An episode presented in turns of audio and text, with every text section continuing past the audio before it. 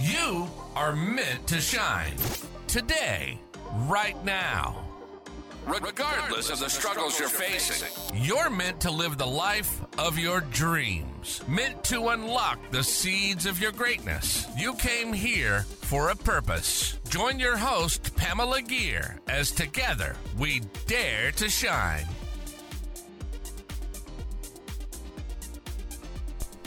Welcome to another episode of the Dare to Shine podcast. This is your host, Pamela.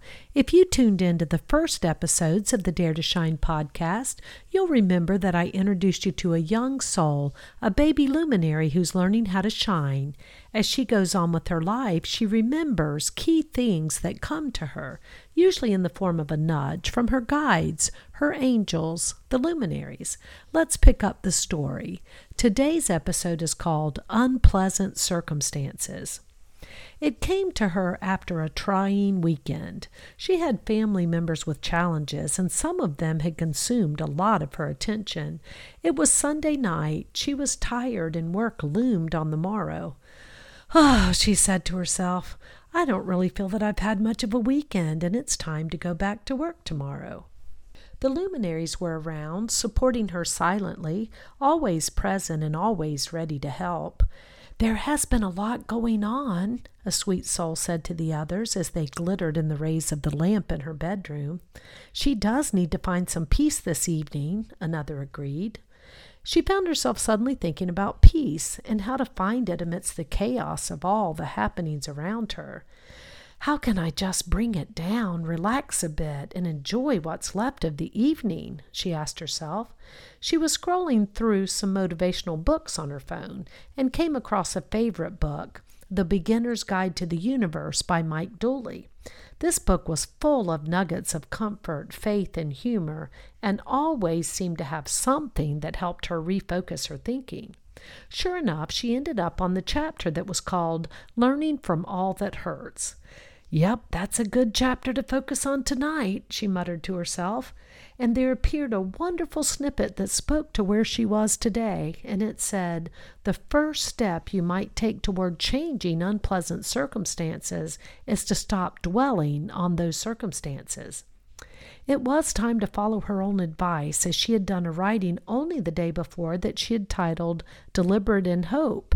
It was time to use her faith, her hope, her courage to look ahead, look into the field of possibilities, and focus on something there. It was time to quit telling herself the same story of difficulties over and over. Yes, difficult things were going on, but her mind could fly away and focus on positive things too. She said to herself, There really is so much to be grateful for, even in the midst of this stuff, or maybe especially in the midst of this stuff.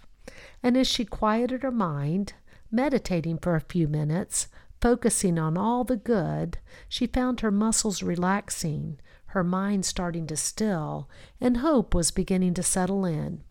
The luminaries comforted her with their warmth, encouraging her in hope, and she began to step out of the darkness and into the light.